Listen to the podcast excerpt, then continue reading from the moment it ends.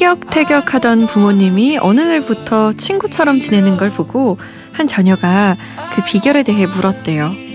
그러자 아버지가 이렇게 답했다고 합니다. 살아보니까 결혼은 평생 가는 연애더라. 하고 말이죠. 돌아보니 다툼까지도 사랑이었던 결혼 생활처럼 인생도 그렇지 않을까요? 나중에 돌아봤을 땐 추억이 되어 있을지도 모를 걱정들. 이 시간 함께 고민해 볼게요. 인생 어디까지 살아봤니?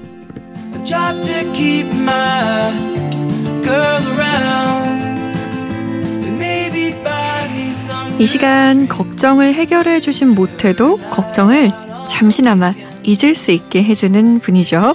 MBC 김민식 PD님 모셨습니다. 안녕하세요. 안녕하세요. 반갑습니다. 시간이 가면 예. 걱정도 추억이 되어 있는 경우가 있죠. 그렇죠. 네. 김민식 PD는 추억이 된 걱정 뭐가 있나요? 추억이 된 걱정들이요. 네. 일단 그 마님을 쫓아다닐 때 했던 그 많은 시련과 방황과 그 어, 얼마나 쫓아다니셨어요? 꽤 오래 쫓아다녔어요. 진짜요? 어, 어, 꽤 오래 쫓아다녔고 왜냐하면 음. 이제 마님께서는 음, 사귀던 원래 남자친구가 있는 상황이었기 때문에 제가 이제 그 옆에서 계속 이렇게 그 약간 왜 그 독수리처럼 이렇게 민머리 독수리처럼 계속 이렇게 하면서 언제나 저 관계가 깨지고 언제나 저분이 불리해질까 틈을 보고 있었군요. 네, tum을 보고 있었 그러면서 그냥 어, 그 시간 되게 힘들었어요. 그래서 막 그때는 정말 노래방 가서 노래를 부르면 다 내 노래 같고 막 그 어, 짝사랑하는 모든 남자의 노래가 다 내 노래 같고 막 그랬는데 네요. 그 살아보니까 결혼은 평생 가는 연애더라. 요 말씀도 맞고요. 네. 어, 살아보니까 예 어, 결혼은 포기예요.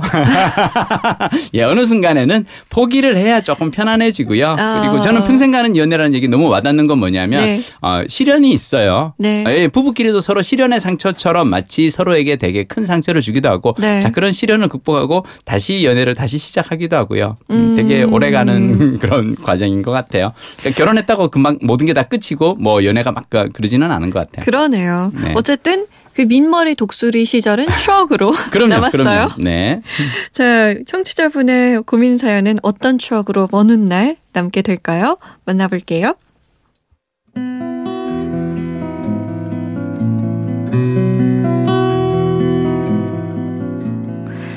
결혼 2년 차에 접어든 유리 엄마입니다.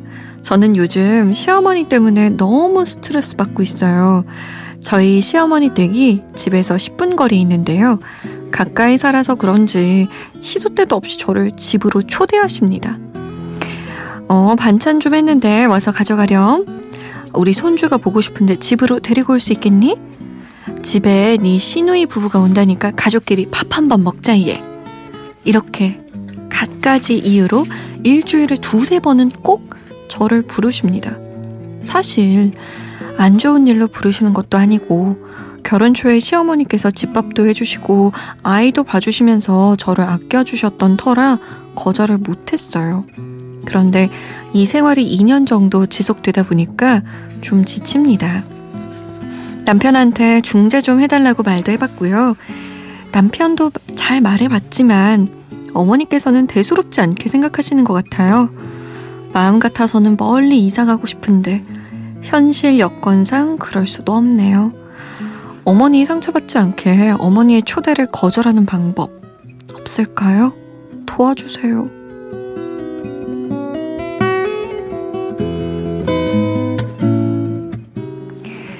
시어머니의 계속되는 초대가 부담스러운 며느리의 사연이었습니다. 제가요? 네. 어, 아, 살면서 느끼는 게 그 죽으란 법은 없구나.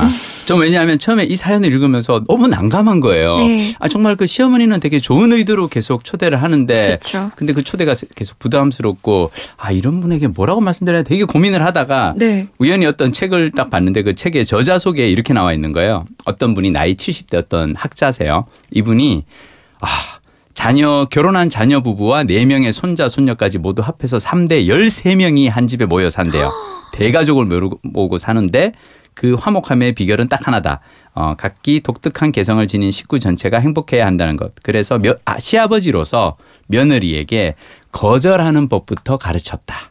아, 나이 얘기가 너무 와닿는 거예요. 그러니까 왜 13명이 3대가 어떻게 행복하게 살 수 있을까?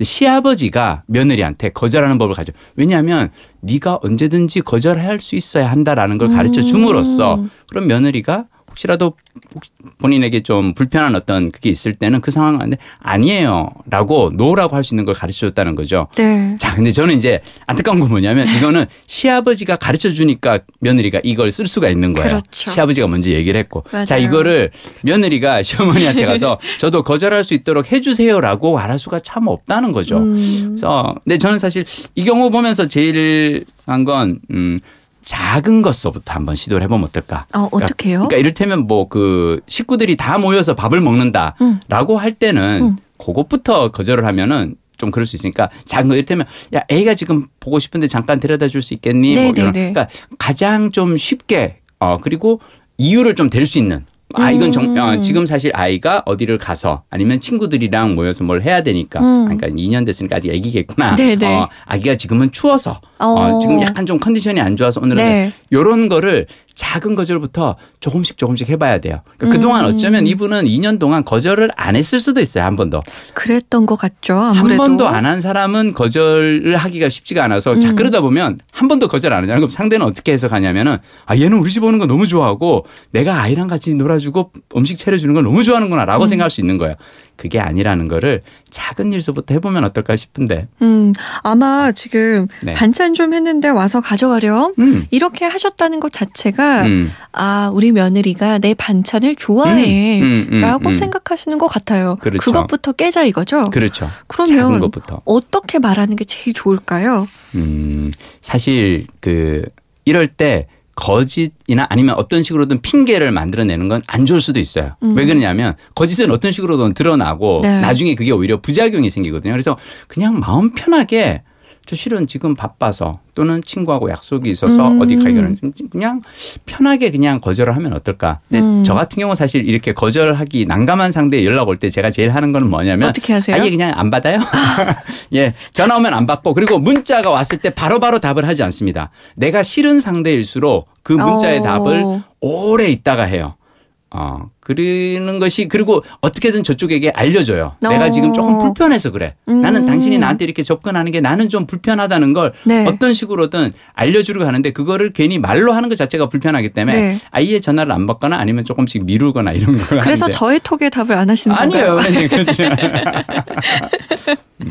성디는 어떻게 할 것 같아요, 그때? 저는 근데 저는 그러고 싶은데 못하는 사람 중에 한 명이에요. 음. 그러니까 예를 들어서 상사가 문자가 왔어요. 이거 이거 해라. 음. 아니면 뭐 지금 전화해라. 뭐 음. 이러면 음. 주변 친구들도 그렇고 김민식 PD도 그렇고 좀 이따가 해도 되잖아요. 음, 음, 그럼요. 냅둬도 되는데 좀그 음. 문자가 음. 제 핸드폰에 있는 것 자체가 불편한 거예요. 아, 답이 안 되어 있는 알아요? 상태로 답답하고 막 찝찝하고 이래서 해야 되는 스타일이거든요. 어. 그래서 이런 사람들 얘기를 들으면 좀 부럽고 음. 좀 그래요. 제가 하는 얘기는요. 네. 그 불안도 습관이에요. 아. 그걸 없애야 돼요. 어, 그걸 보면서 불편해하는 것 또한 습관이 음. 어쩌면 내가 너무 거기에 길들여져 있고 빨리빨리 하려고 해서 저는 되게 맞아요. 불편한 요즘 어떤 분이 계속 카톡을 보내면 그냥 그 방 들어가서 바로 나와요. 음. 방 나가기를 누르고 네. 그러니까 한 번도 그게 대해서 리액션 안 하고 방 나가기 누르고 그러니까 어떻게든 나는 내가 내 마음을 편한 방법으로 나는 그걸 해요. 음. 그게 나는 가장 중요하다고 생각하고 음. 굳이 불편해하면서까지 하고 싶지는 않아요. 지금 우리 유리 엄마님이 음. 잘 알아들으셨을 것 같아요. 유리 음. 엄마님의 마음이 음. 너무 불편하지 않게 음. 하지만 음. 너무 불편하지 않고 그냥 시어머니에게 모든 걸 맞추는 건 너무 힘드니까. 그건 너무 힘들어요. 그럼 앞으로도 이대로 계속 수십 년을 살아야 된다고 생각해요. 그러니까요. 아까 말씀하신 것처럼 작은 불편, 작은 불안을 습관으로, 습관으로. 조금 조금씩 네. 늘려나가는 네. 거죠. 작은 네. 것부터 거절하기 시작해서 네. 아마 어머님도 막 큰 게 아니라 작은 걸 거절하면 그냥 네, 어, 그러려니 하셨을 것 같아요. 음. 조금은 서운할 수 있겠지만 음. 그렇다고 어 저는 어머니가 싫어요 이렇게 얘기한 것도 아니니까. 아니니까 맞아요. 아마 잘 받아들여 주시지 않을까 싶네요. 작은 것부터 시작하라. 시작해 보시죠. 잠못 드는 이유 홈페이지 들어오시면 인생 어디까지 살아봤니 게시판 마련돼 있습니다. 아무리 고민해봐도 답이 안 나오는 이야기들 남겨주세요. 이 시간 저랑 김민식 PD가 함께 고민할게요. 다음 시간에 만나요. 다음 시간에 뵐게요.